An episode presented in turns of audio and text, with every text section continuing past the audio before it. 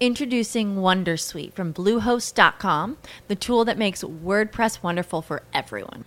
Website creation is hard, but now with Bluehost, you can answer a few simple questions about your business and goals, and the Wondersuite tools will automatically lay out your WordPress website or store in minutes. Seriously.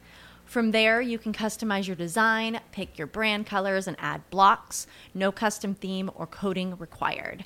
You'll get content suggestions that you can keep or revise, and with Yoast SEO built in, we automatically help you get found in search engines. From step by step guidance to suggested plugins to an AI powered help bot. Our built in tools make WordPress wonderful for everyone. Whether you're a beginner or a pro, you can join over 2 million Bluehost users. Go to bluehost.com slash wondersuite. That's bluehost.com slash wondersuite. Hey, how's it going, guys? This is Zuby, of course, host of the Real Talk with Zuby podcast, and I wanted to drop a quick message here with a very quick and simple but important request. And this is that if you are someone who has been listening to this podcast for a long time, I would strongly encourage you to please support the podcast on Patreon at patreon.com forward slash Zuby Music. I'm looking to expand the podcast this year. I'm also going to be working on a lot of new music this year, releasing new singles and a brand new album. And if you're someone who enjoys and appreciates my work as an independent artist, I would massively appreciate if you could support me financially on Patreon. Now, by doing so, you're going to also get access to the Team Zuby community as well as other perks. We have a private chat group on Discord, so if you want to stay away from Twitter and all the wildness and craziness of social media and just be talking to like minded people, including myself, then you can join that. You can become a supporter from as little as $2 a month, and you can join the Discord for just $5 plus a month. Please check it out. That's patreon.com forward slash Zuby Music, Z U B Y Music. Would love to have you on board, and it'll really help me to grow. Thank you. I am the man, sick with the slang, sick and I'm destined for fame. For the fam,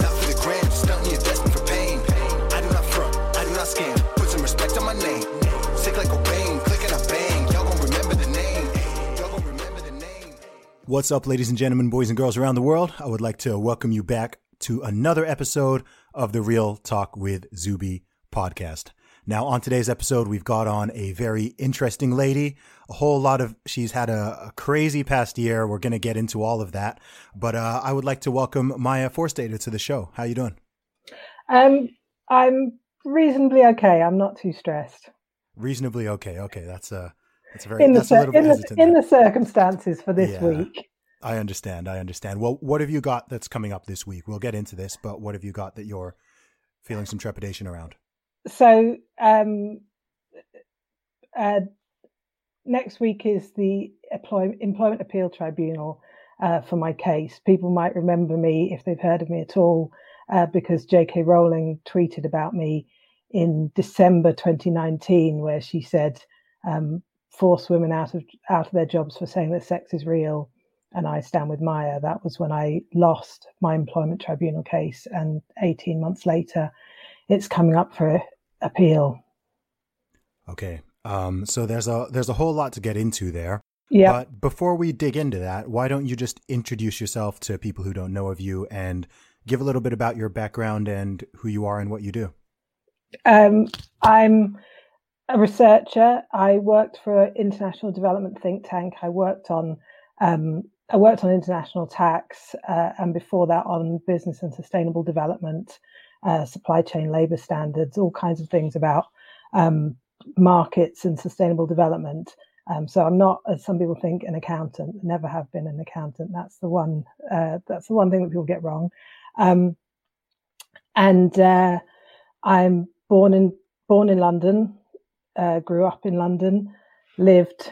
Uh, I've lived in Kenya. I've lived in uh, Oklahoma, uh, and in 2018, I was working for an international development think tank uh, in London um, called the Centre for Global Development, and that's where uh, kind of trouble started, which was when I was started tweeting about sex and gender, Mhm. um, which led to me losing my job. Wow. Okay. So I know what happened here, but for people who are not familiar, from your own perspective, of course, as the person who's been directly involved with it, what's the what's the story that led up to that? What what actually happened? So in um, 2017, 2018, um, the UK government was consulting on whether to reform the Gender Recognition Act, uh, which is the law in the UK that allows people to change their legal sex. Uh, and it was originally developed as a law that would allow a very small number of people with a diagnosis of gender dysphoria to change their legal sex with the assumption that that would mean somebody who's um, decided after a long period of time that they, you know, the only way that they can live happily and live a good life is to go through um, a surgical transition and that in order for society to accommodate those very small number of people, it would allow them to change their legal sex. Um, this was brought in, in in 2004. In 2017, the government was saying we should allow people to change their legal sex by an act of uh, self declaration, self identity. And women were starting to say, hold on a second, what does that mean? And we were told it's just it's just admin. Nothing's really going to change. Um, but the numbers of people who would who would be covered by that legislation would have gone up by estimated 100 times and questions about what that would mean for women's sports women's refuges um, women's prisons and generally the ability to talk about material reality were you know you're not allowed to talk about that um, and so, as a researcher, somebody working in a think tank, I thought I should be able to talk about this. Mm-hmm. Um, and so, I, after having sort of read and followed the debate for about a year, I decided to, that I should use my voice um, because I could see that there were women, mainly women, who were speaking about this and who were getting attacked, um, you know, vilified, physically attacked uh, and and people who were scared to speak out. And I thought, well, I work at think tank. I work at a place that is a is a institu- institution of ideas of disagreement. Um, so I didn't think that I was in a vulnerable position. I thought that was my job is to is to bring evidence and argument to important public debates. And so I tweeted about it uh, and before too long, um, there were sort of alarm bells ringing at the headquarters of the organization that I was working for in Washington, D.C. Uh, and uh, yeah, sort of the long and the short of it was that I lost my job for tweeting about a government consultation. What is it that you tweeted? Um, so initially, I tweeted um, it took me i mean it took me ages to write the very first tweet because i knew that this was a difficult topic to talk about. Mm-hmm. and the first tweets that i wrote were the most boring tweets that i've ever written. It was sort of this is a government consultation. Read read this paper and you know have your say or something. It was like it was you know trying to be as um careful and neutral as possible you know really just saying people should make up their own mind about this and think about it. Mm-hmm. Um, and then that got no response. And so then I was I tweeted a bit about things that were going on in the news. So I tweeted about um, Karen White, who is a was is a male prisoner who identifies as a woman who was placed in in a women's prison um, and who went on to sexually assault female prisoners, and you know that was in the news, and I thought that was, um, you know, uh, a scandal. Yeah, and a, you know a scandal that that happened and a mm-hmm. scandal mm-hmm. that the policy allowed it so i tweeted that nothing um, and after you know kind of a few tries of getting people to to engage with this issue i thought i'd ask a direct question so my followers on Twitter at the time, I had about 2,000 followers, and they were mainly international development um, wonks, you know, researchers. Mm-hmm. And a lot of them have made this pledge not to be on a manel. So if a uh, if a guy is asked to speak at a conference and it's an all male panel, he will say to the conference organizer nicely beforehand, um, could you find a woman and i'd mm-hmm. be happy to step down or you could make the panel bigger you know it's a way of getting conference organizers to think hold on a second you know why don't we have any women here mm-hmm. um, and so i asked uh, at the time there was a story in the newspaper about um, a man called philip bunce who worked for credit suisse the, um, the bank big international bank um, and has an alter ego called pips bunce so oh, he comes, yeah. So he's a he's a husband and father. Um, enjoys wearing dresses and wigs and makeup, and comes to work on a Friday uh, in his alter ego. Um, and had been given an award for woman in business. yeah, exactly. That, that's that's yeah, that's one response anyway. you know, you, you are talking to the British women's deadlift record holder here. So yes, exactly. Totally he did. He, he did he did one of those, um, but they took you know they take it absolutely seriously, and he's yeah. he's been feted and given awards, and um, and so I asked my followers if they were asked to be on a on a panel, and it was with two other guys and Pips Bunce, would they say you need to get a you need to get a woman? Mm-hmm. Um, and I was I was really surprised. So I did get responses because it was a direct question. It was about something that people would have to. It was about a personal decision people would have to make. You know, they didn't. Mm-hmm. They couldn't just say, "Oh, well, that's prison policy or that's sport. That's somebody else's job." They had to think about it, and and they did think about it. And so then there was sort of about 200 tweets over a weekend of people saying, um, "Well, if he feels like he's a woman, part of part of the week, then who are you to say he is? And, and isn't that misgendering uh, they're doing right there? Uh, well, probably. I mean, I, I may be I may be misquoting them. okay. But uh, you know, who are you to say that this person isn't a woman if they say that they're a woman on a Friday? Uh, and you know, I I was quite surprised and shocked at that. And then a few days later, I got an email from HR uh, saying, um, "Please don't," or we ask our staff and associates not to use exclusionary language. Please put a disclaimer on your tweets, as in all views my own, which okay, I yeah, did, yeah. which I said I would, and I mm-hmm. did. Um, but I also said, I would, you know, this is an important policy discussion. I will continue talking about it. I understand that some people will think it's offensive to say that a man is not a woman, but it's true. Um, definitions are exclusionary, and so I and and and I worked at a place that I thought it was a place for robust discussion, mm-hmm. uh, but apparently not on this on this one topic. And did, so then, just to jump in there, did they mm-hmm. specifically were they specific about what they claimed was the ex- so-called exclusionary language, or was it just a vague statement?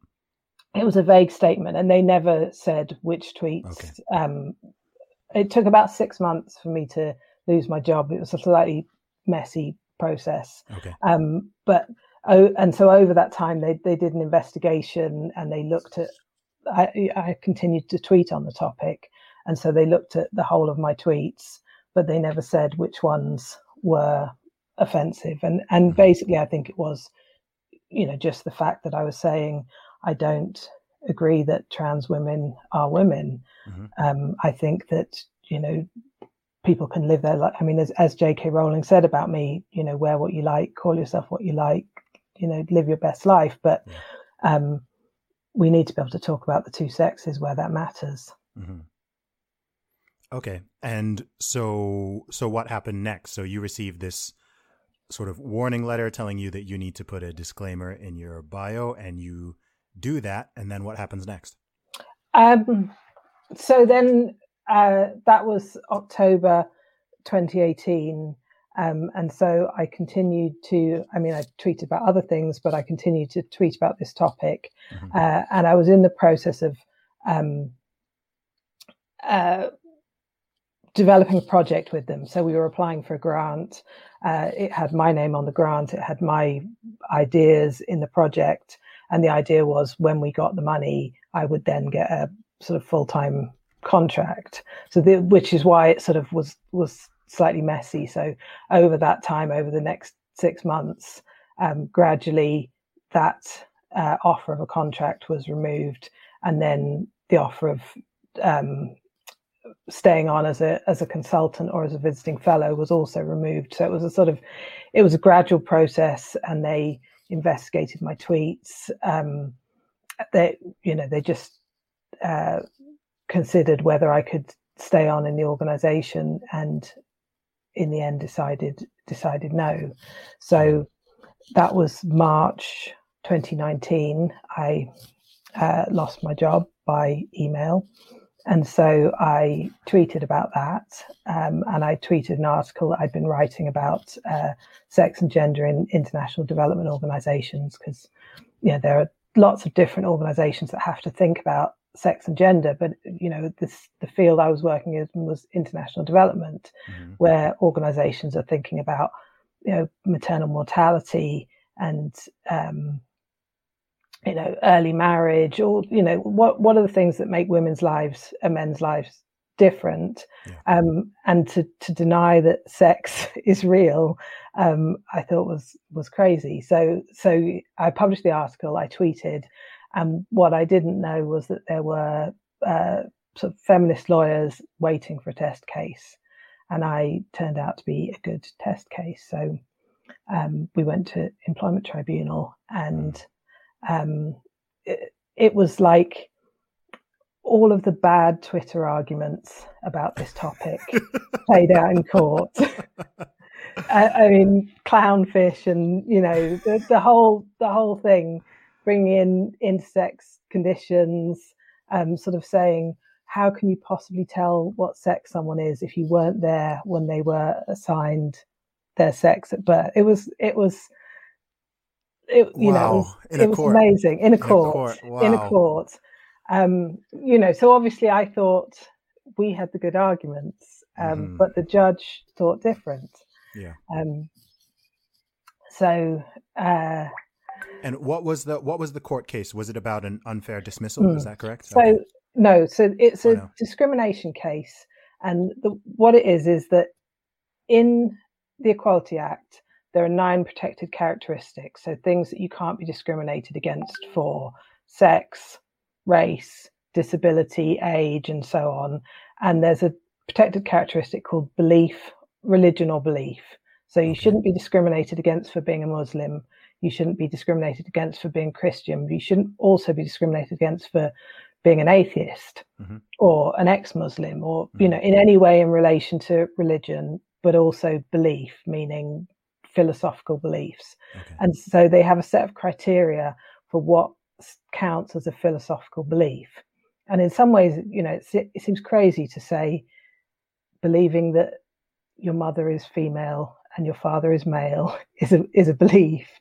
Um, but this is the way the way it sort of fits. Um, and it's hmm. a belief because it does affect your life to you know to believe that sex is real and it doesn't have to be a belief that is purely um you know the fact that it's based on. yes exactly the fact that it's true doesn't stop it being a belief but we had mm. to prove that this was a belief that was coherent serious um, important to me in my life and and this fifth criteria which is that it is worthy of respect in a democratic society and it doesn't undermine other people's human rights.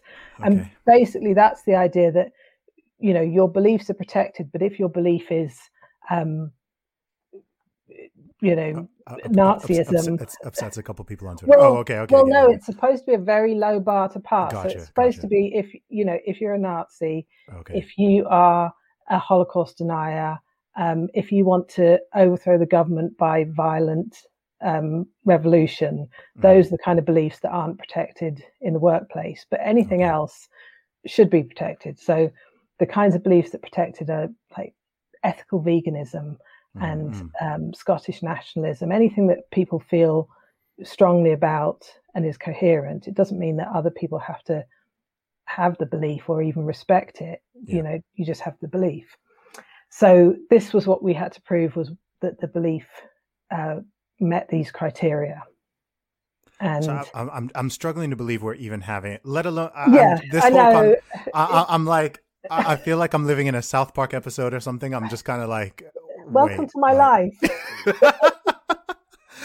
I'm I'm just like, what even? How, I'm like, how's this even a a conversation? We're talking about a belief that like 99 percent plus of the world holds and is a fact. Yeah. Um.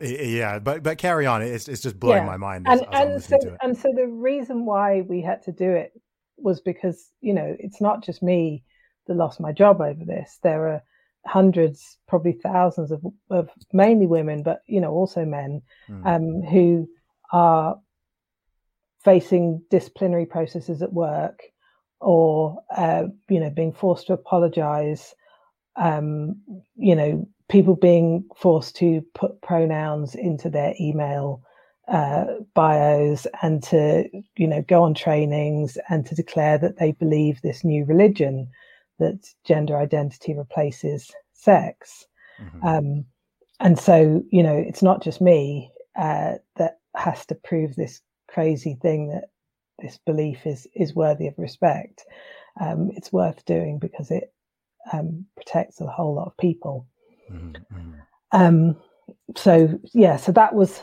so that so that was what the hearing was about. And then if I succeed in showing that that belief is worthy of respect and meets all these characteristics, then I still have to go back and show that I was discriminated against in work and you know how I lost my job and all of that Mhm. kind of thing. That hasn't that hasn't been um, shown in court yet. The only thing that's been questioned is is this belief worthy of respect? Is it protected by the Equality Act?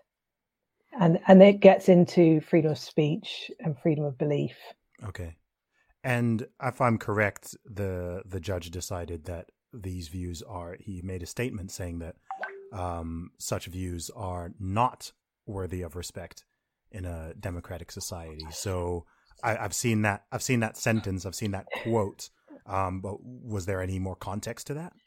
Um, so he said that my belief is absolutist, and he said that um, although I could talk about, I could campaign against gender self ID, I could campaign for uh, single sex sports and single sex services, I couldn't do it with the ordinary language of talking about men and women and male and female. So he said, you can you can campaign, but you have to say women who are assigned male at birth and women who are assigned female at birth. This is this is what he said. So he so said, he, he told you the language that you have yeah. to use. I mean, in the judgment, this is this is written down. So so he said, I'm not taking away your freedom of speech because you can still campaign about these issues, but you have to do it with this tortured language and you know and these are these are everyday issues and they and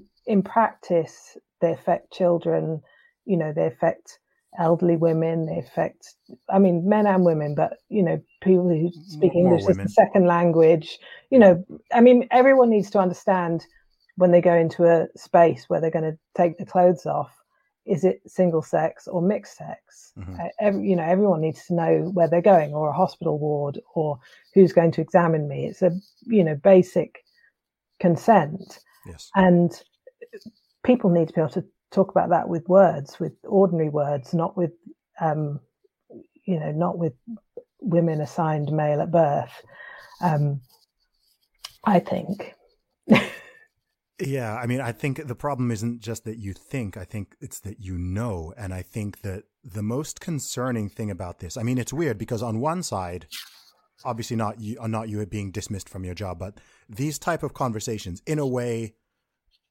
they're hilarious because I'm just like, what on earth is this re- insane clown world Yeah. that we've fallen into in the past few years where these type of conversations are even conversations and people are just believing and saying the most ludicrous things. I mean, just yesterday, I saw a woman tweeting about men having miscarriages, right? And I'm just like, you know, some men have miscarriages, and it's just like on, on one hand, it's hilarious, like it makes me laugh because I'm just like, oh my gosh. But then, on another hand, it's it's terrifying, right? On multiple aspects, right? Of course, the encroachment on freedom of speech and the concept of a view being held by 99% of people in the world. I, I'd literally estimate that 99% of people in the world globally hold that perspective, which is just a fact and you know we all exist and we all know how we got here so it's uh as, as far as things which are just like factual and undeniable it's it's it's up there right? It's Yeah. up there with two plus two equals four which now people are also debating.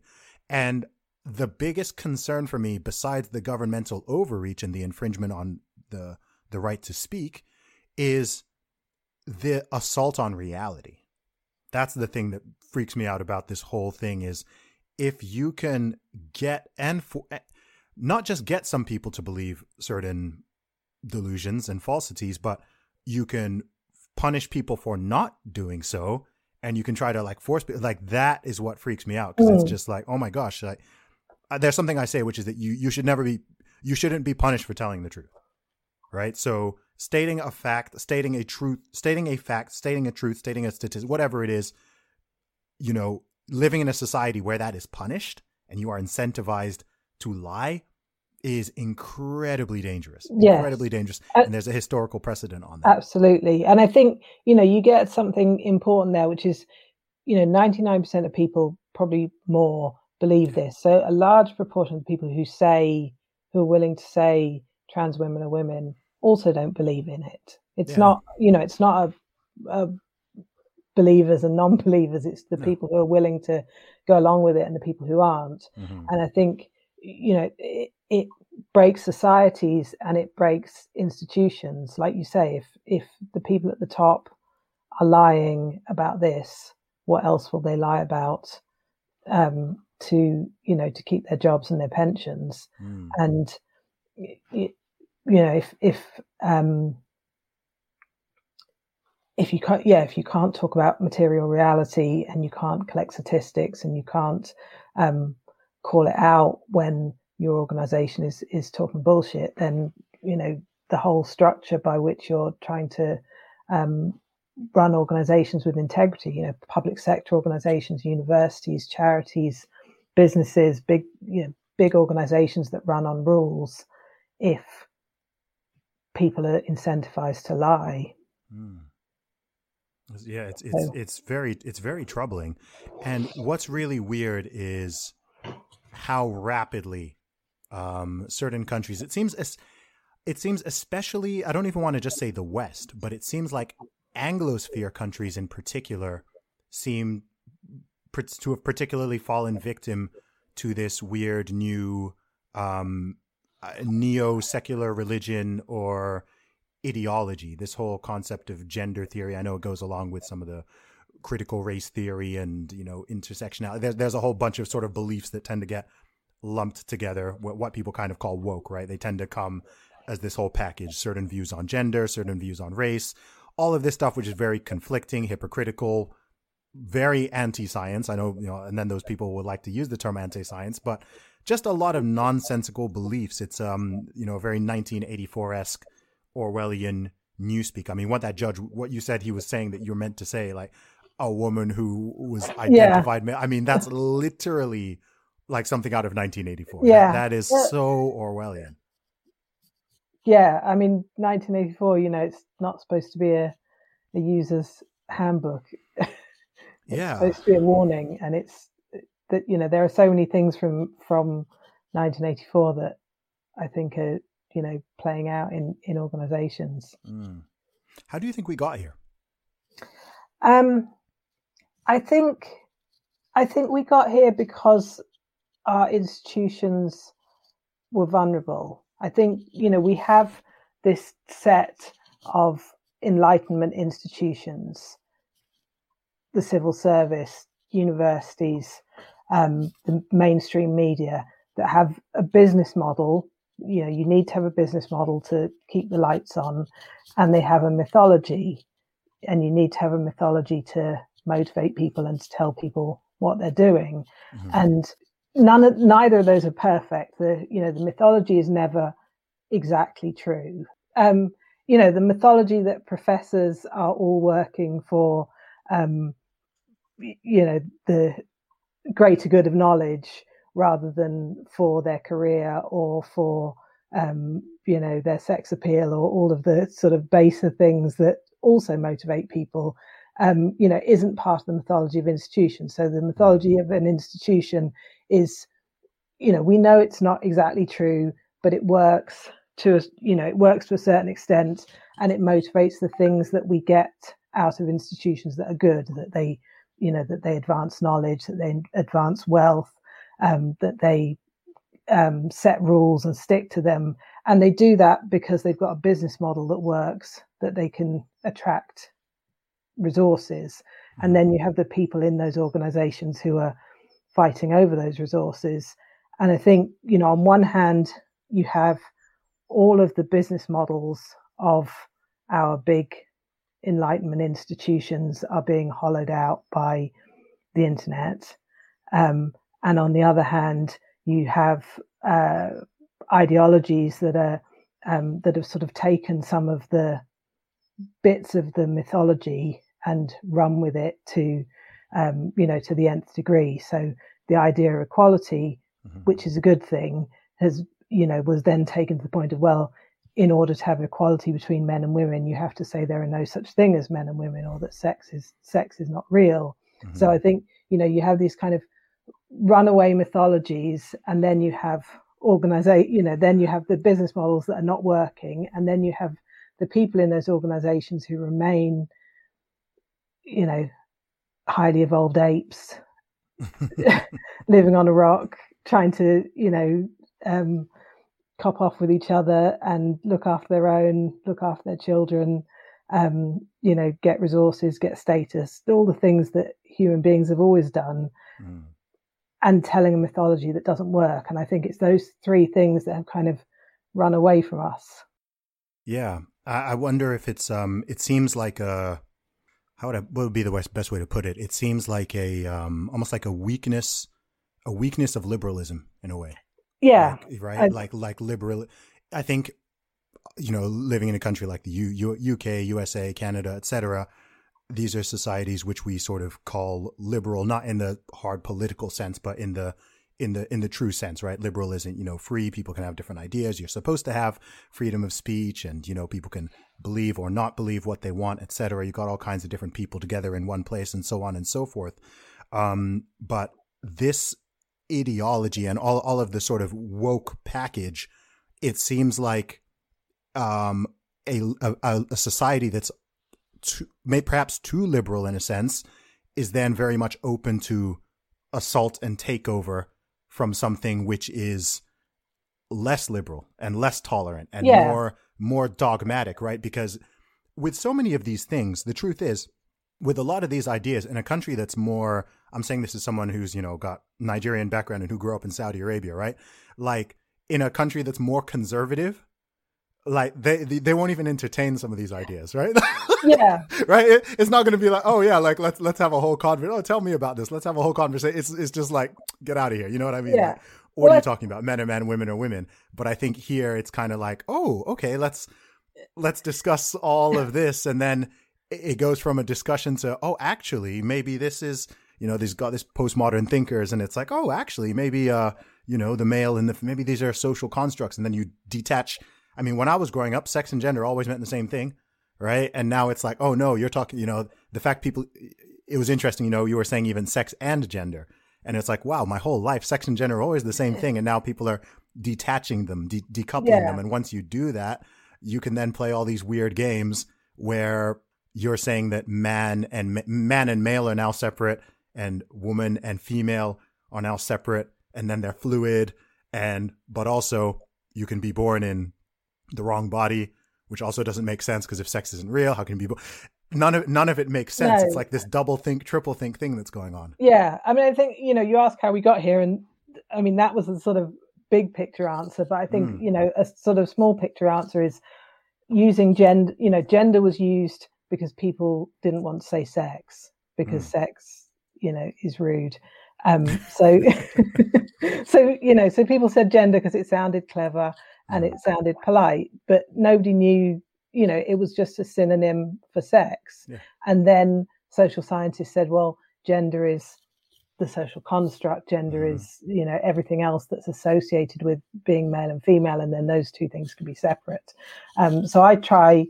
I I don't think gender is a useful. I think it's too dangerous a word at this point because sure. um, it's a kind of bait and switch. You, you you try and tie it down to mean something, and someone else will mean it will take it to mean something else. Mm-hmm. So sorry, I'm I, getting the, the, mic thing again. Oh, sorry. Sorry. So so I just think we should talk about sex because that's mm-hmm. clear. Um, and then, you know, gender. If if somebody wants to declare a gender, if they want to declare, um, you know, a religion, if they want to declare a football team, there are all kinds of things that are important to people's identity, but mm-hmm. they're not the same as their sex, and yeah. their sex can't change. It's um, so yeah, so I, so I, I know, I know. I'm, right? I'm, I'm, I'm, joking. I'm, like to me, it's it's literally like the least contra- controversial statement in the world, but we're just living in well, such a you know. I mean, you look at sort of all sorts of government policies and government systems, and you see, you know, this word gender is put in instead of sex, mm-hmm. and then at the time it's put in, nobody thinks that it means anything different from sex. Yeah. But then, you know, a couple of years down the line, they're saying, "Oh yeah, that's that's different. You can be non-binary, or mm-hmm. you know, somebody with a male body can um, examine a woman who's been raped and who's you know having a forensic examination. So suddenly, the word gender has become, as you say, disassociated from from reality. So yeah, yeah I don't I don't think it's a useful word at this point. No. I, I think the whole thing is very, very insidious. I mean, there are a lot of people who I think most people have this view of, oh, this has good intentions. I don't buy that. I don't. I don't buy it at all. From from early, I've thought this thing is very, it's very insidious, and I think there are perhaps some you know useful idiots who parrot and promote certain things who who they themselves have good intentions. But I think from the the sort of top level, I mean, because you're talking about governmental policies, it's like, what and and the the speed at which it's all happening and the sort of timing and the fact that it's, it's not just in the UK, it's in Canada, it's in the USA, it's in all these English speaking Western countries all at the same time, and I I don't give much sort of positive credit in the notion of oh this is really genuinely about making people comfortable or or happy or or, or whatever. I I don't I just don't buy that. Like I don't buy it, and I've seen so much evidence mm. counter to that there's so much evidence counter to that, right? I mean, someone like yourself going through what you're going through and other, as you've said, it's, it's interesting because this is just like, you know, women are being thrown under the bus. Let's keep it real, right? Women are being half the population, whether you're talking about sports or you're talking about, um, you know, a lot of these things. The truth is, you know, the effect, it's a very disproportionate effect, very disproportionate yeah. effect, right? And it's weird to me because I'm like, I often say this is the real patriarchy, right? So, you know, you'll have feminists talking about the patriarchy, patriarchy, and all.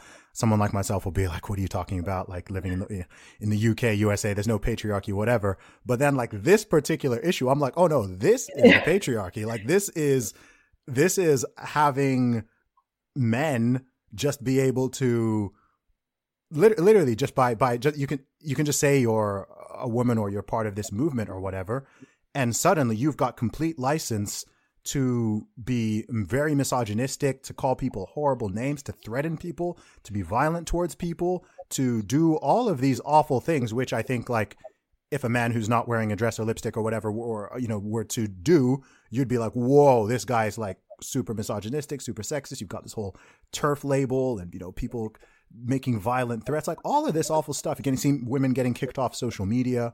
Um, you know, I've had on my podcast, I've had um, uh, Posie Parker, I've had on Megan, Meghan Murphy, and it's very much whoa, like women are getting, like women are getting like screwed over here, right? And and a lot of it also is coming from some of it also comes from other women, which the whole thing's just really bizarre to me. It's like it's something that should be such a fringe issue, and I think to most people it still is because I think most people don't get I don't think most people understand the implications of all this. Right? Yeah, some, I think, you know, I think that's right. If, you know, if you're not on social media, I think you know you probably don't see it until um, you know, until you're in a situation that you can't control, Yeah. like, you know, a hospital ward or your child's at school and what's your child getting taught, um, you know, tho- those kinds of situations. Um, but yeah, I think, I, I mean, I think you're right. For any sort of understanding of the world, you need to be able to do pattern recognition. You know, you need to be able to say what you see and you need to be able to, you know, as you say, just because a guy is, you know, changes their pronouns or wears lipstick, it doesn't change the underlying behavior if what they're doing is bullying women or attacking women.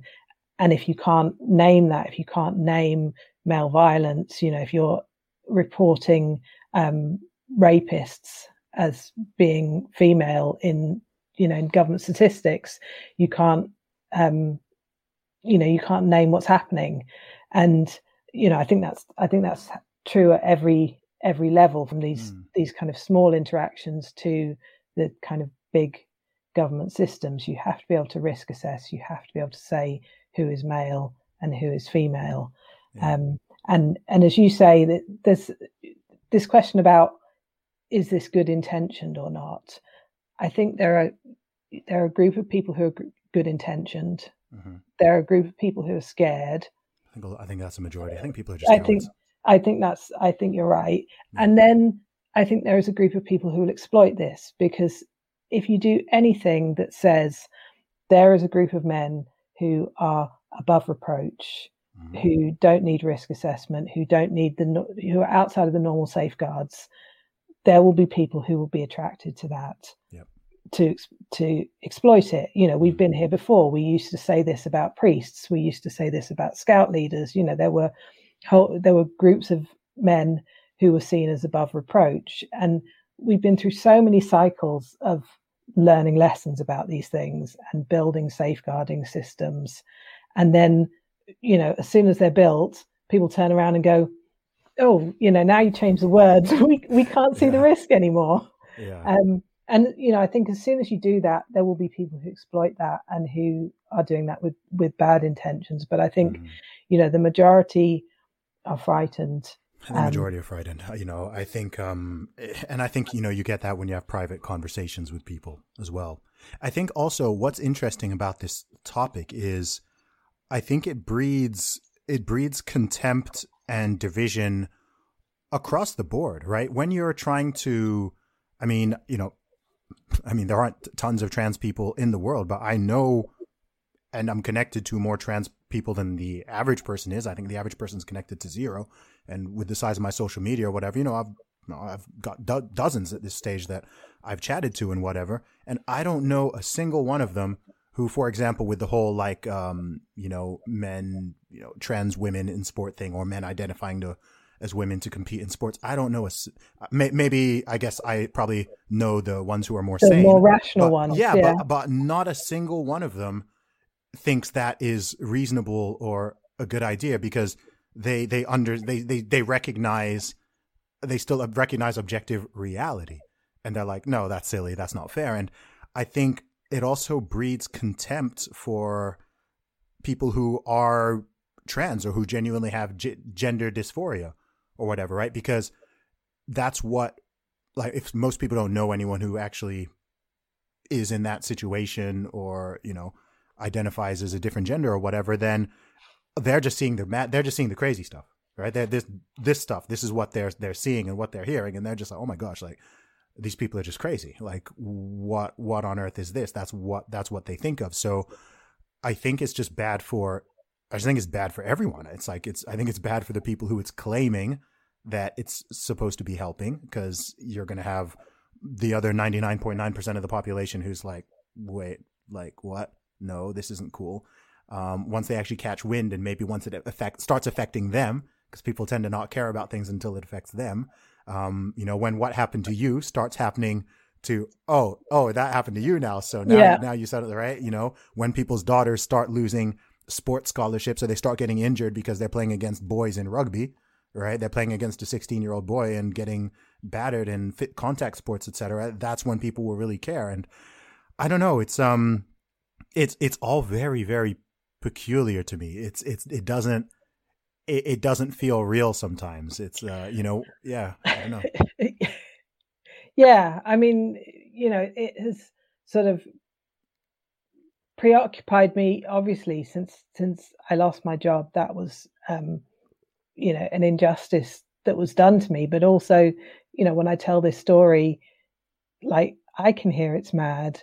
It, you know, that, yeah, it doesn't make sense. Like yeah. it's a bit like my deadlift tweet if you told this story to most people in the world, if you traveled to like parts of Asia, Africa, South America, and, and you just ex- told them the story, they'd just sort of be looking at you confused. Yeah. Like, like it would, they wouldn't even have the context, right? They'd just be like, huh? I don't, yeah. I don't get it, you know? And, and I think that means that, you know, big organizations that deal with um, the public, that they are writing these policies at a high level and they're not able to put them into practice because you can't um, you know you can't educate grandmas who've known all their life that men are men and women are women to use mm. different language or you know the world bank the un these international development organizations in their headquarters they're all adopting these crazy policies yep. but on the ground they understand who's a man and who's a woman and so then you're you're getting this disjunction between what organizations say and what the staff do mm-hmm. and then mm-hmm. that you know that puts people in a difficult position um, because they're you know that they're, they're not able to um, they have these policies they can't they can't use yeah. um, and it, like you say you'll never get the average person on the street i think to say you know that somebody with a male body can be in a women's shower or women's changing room. It's it's not right. No, um, it, it, it's so absurd. And also, I mean, it, it, firstly this goes beyond humans, right? Like every every species, every sexually dimorphic species and sexually reproducing species, you've got males and you've got females, and they create babies by you know as we know, and so it's and then even if you're like talking to children, even babies can see and recognize the difference between a man and a woman, a boy and a girl. You don't you don't even need to explain it to them. It's just it's self it's so self evident. You walk down the street, you know immediately man man woman man man woman woman like you don't even you don't think about it. Yes, sure, if someone goes through a whole process or you know they dress a certain way there might be someone who's like ooh okay not sure there but it's so strange how over 99% of people are supposed to just totally we're just supposed to disrupt the whole english language mm. Disrupt science disrupt biology just change everything everything we believe for the past several millennia um to accommodate i don't even i mean i don't even know what the percentage is to to accommodate like a couple of strange people on on Twitter and people who have this ideology from universities or or whatever it is. It's the most it's the most bizarre thing to me. I, I don't know.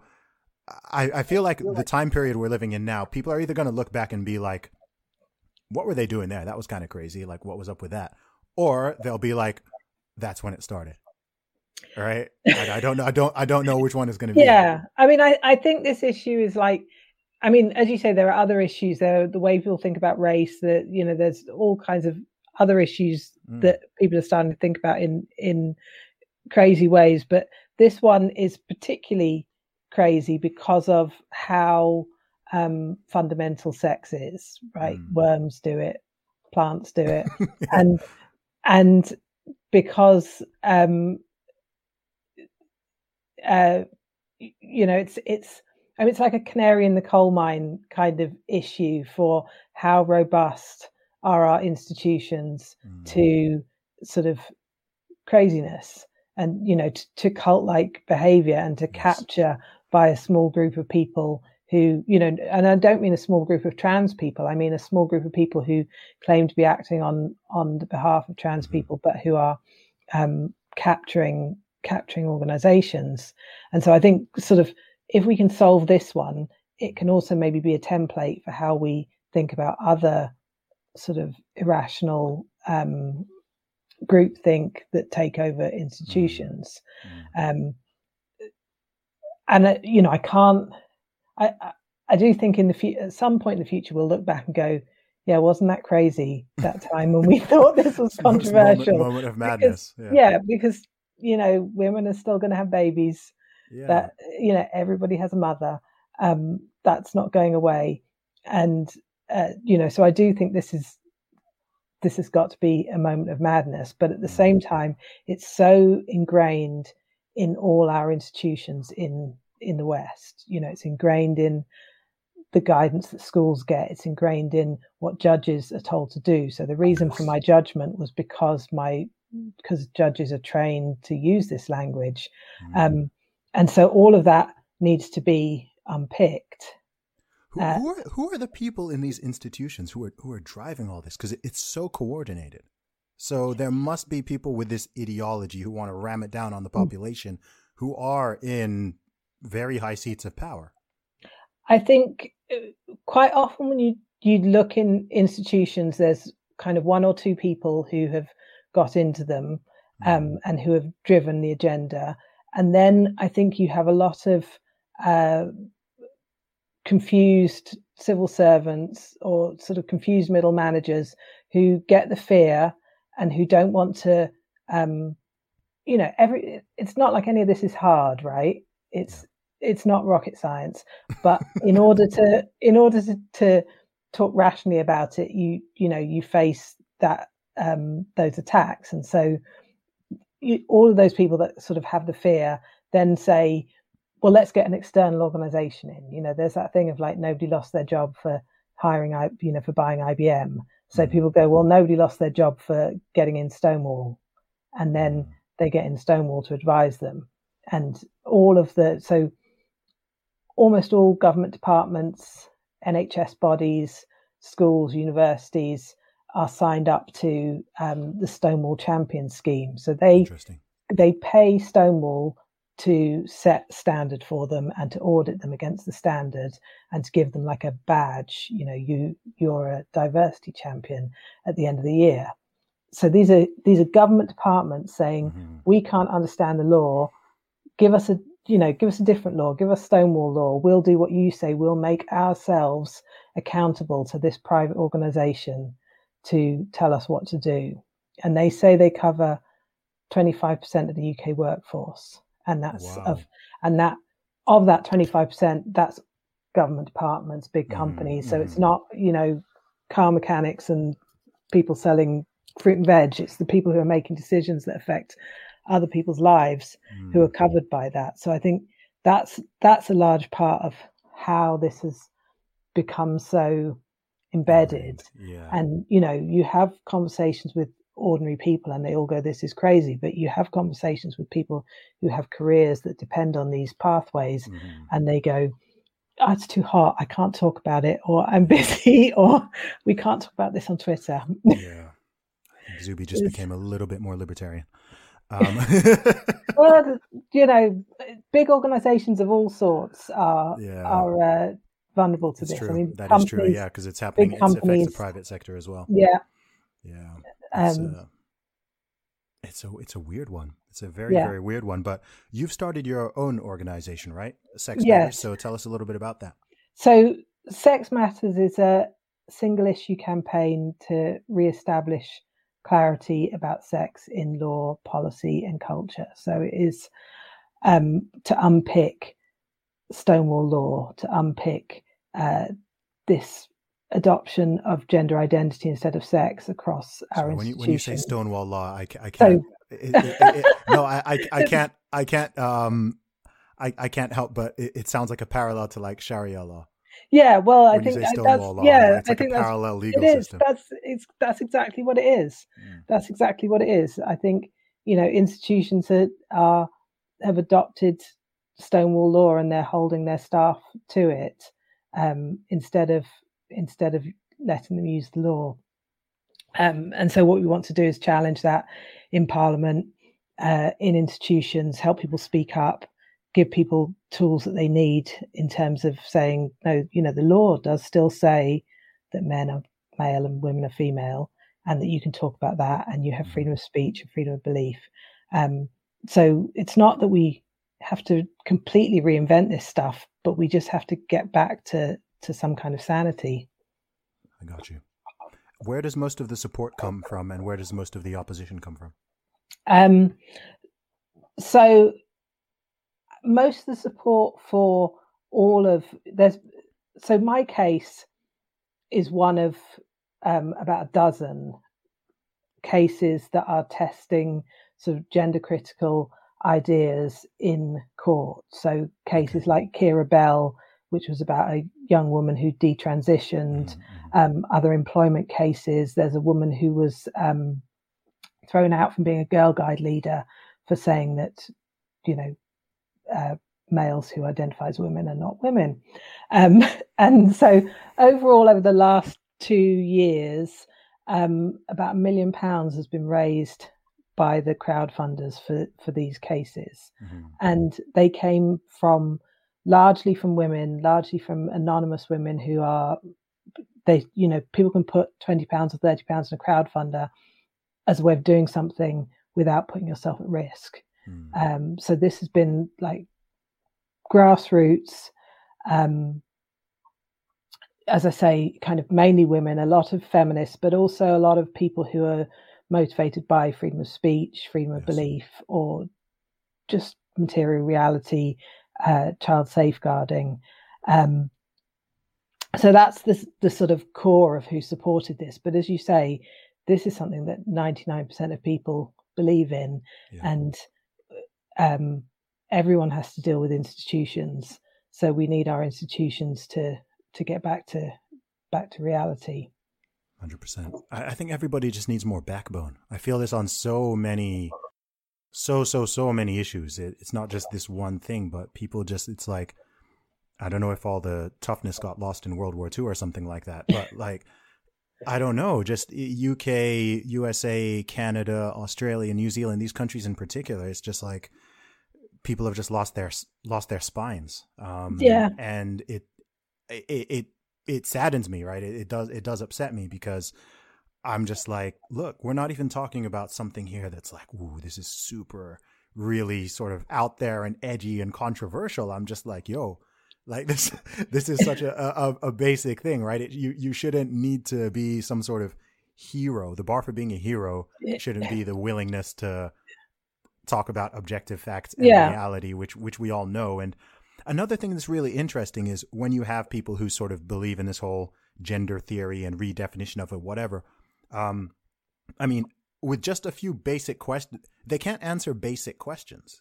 no, know? and so what? that's why you have to be punished. You have to lose your job. Yeah, you have, you know, it's because crazy to me. It's just you know, it's okay. What is a man?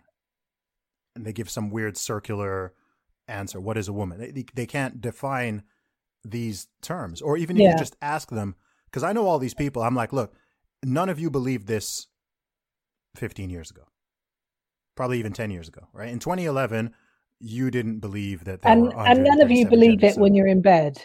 I mean, none no. of you believe it when it comes to, you know, just who, reality. Yeah, and and sex.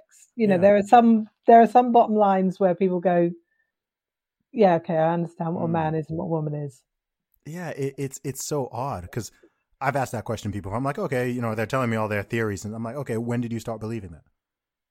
And they're like, oh well, you know, this the science is the science has changed. I'm like, what science has changed? Like, tell me, you know, like what what has changed? You ten years ago, you believed that there were two genders, male, female. You, you can't actually. Sure, people can get sex changes or do hormones or whatever, but you know, your your chromosomes, etc. You know, a man's a man's, a woman's a woman. We get it. Um, and then the whole thing with sports, because you would think the sports one is such an ob. Again, it's so obvious it's so obvious when you're having people saying that there's no there's no strength differential. Yeah, I think, I'm just like, what? You know, you're lying. Like you know that. Yeah, but I think people are talking from their incentives. So mm. I think you know the the big thing in the UK and probably in most places is house prices and mortgages. You know, if you have a mortgage that you have to pay, yeah. then that's going to motivate you. And in the US, it's um, health insurance. You know, if you're mm. if you lose your employer and lose your health insurance, you could be dead. Yeah. Uh, so those things are those things are motivating, and so for the people who are promoting this, you know people in universities who in the gender studies departments or whatever whose salary depends on this they will believe it and the Mhm. people whose salary depends on not challenging it will go along with it um you know i think kind of cognitive dissonance of people trying to reconcile what they need to do to you know to to make a living Mhm. and their conception of themselves as a good and rational person is what then clouds all of this stuff which you know if you just look at it with a, even a five year old's eyes or you know just with your eyes open for you know for a few minutes Mhm. and have a rational discussion you know you can see that there's there's nothing there um but but because it's so embedded in organizations people go along with it and as you say a lot of people are cowards Yeah. Do you do you know what I honestly think is the would be the quickest solution to all this? Is everyone doing what I did? right? Every everyone, like men, women, just everyone, just start just start identifying as whatever you want. Just just play the game. yeah Play, yeah, okay, I those mean- are the rules. Cool. Like let's yeah i mean i thought if they brought in gender self id i would be a man because Yeah. you know you can be a man and have be pregnant what what is Just it that yeah. it involves Yeah, I Um, think I think I think I think it's hard to I think it's impossible to use ration rationale and logic to get out of to get someone out of a position that they reached purely through emotion.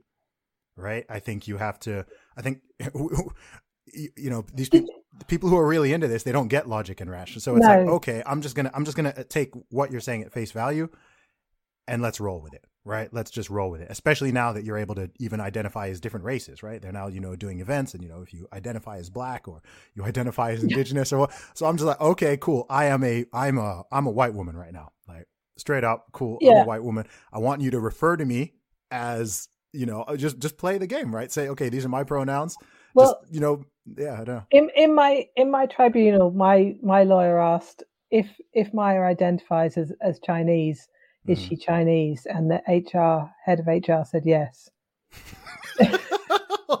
well, there we go. Th- th- This is what I mean. Right? Change, change your age, change it. Just, I I think if everyone just played this game Yeah. and was just, oh, you know what?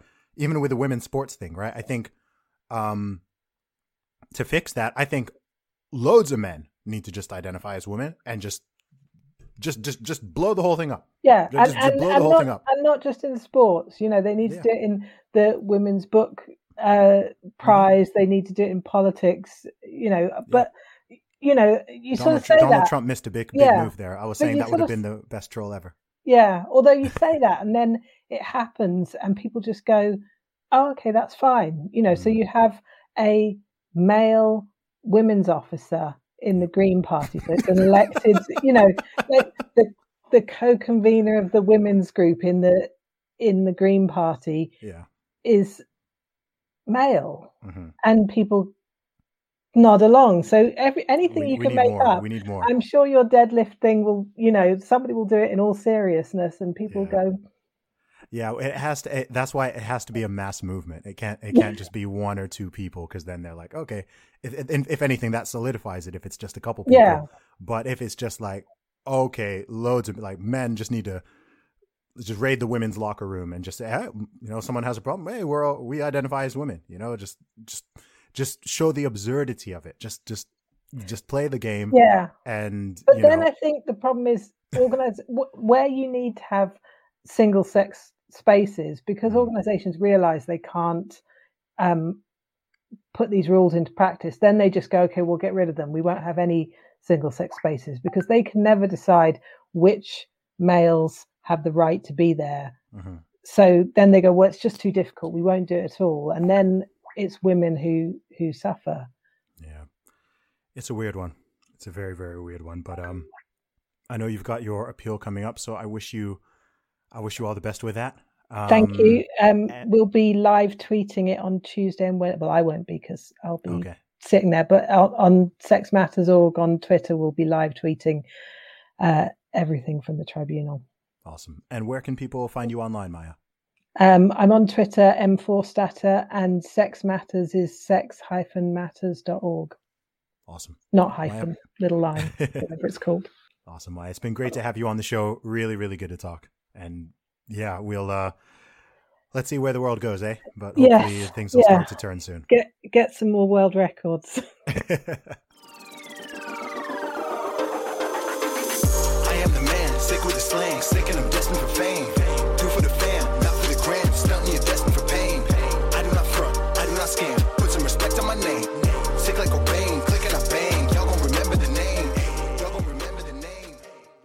Save big money at Menards. Let the fresh air in and keep the bugs out with replacement screen for your doors and windows from AdForce. It's easy to install, durable against the elements, and comes in a variety of types to suit your needs. Repair your screens today with a roll of replacement screen on sale through May 5th. And check out more great deals happening now in our weekly flyer on menards.com. Save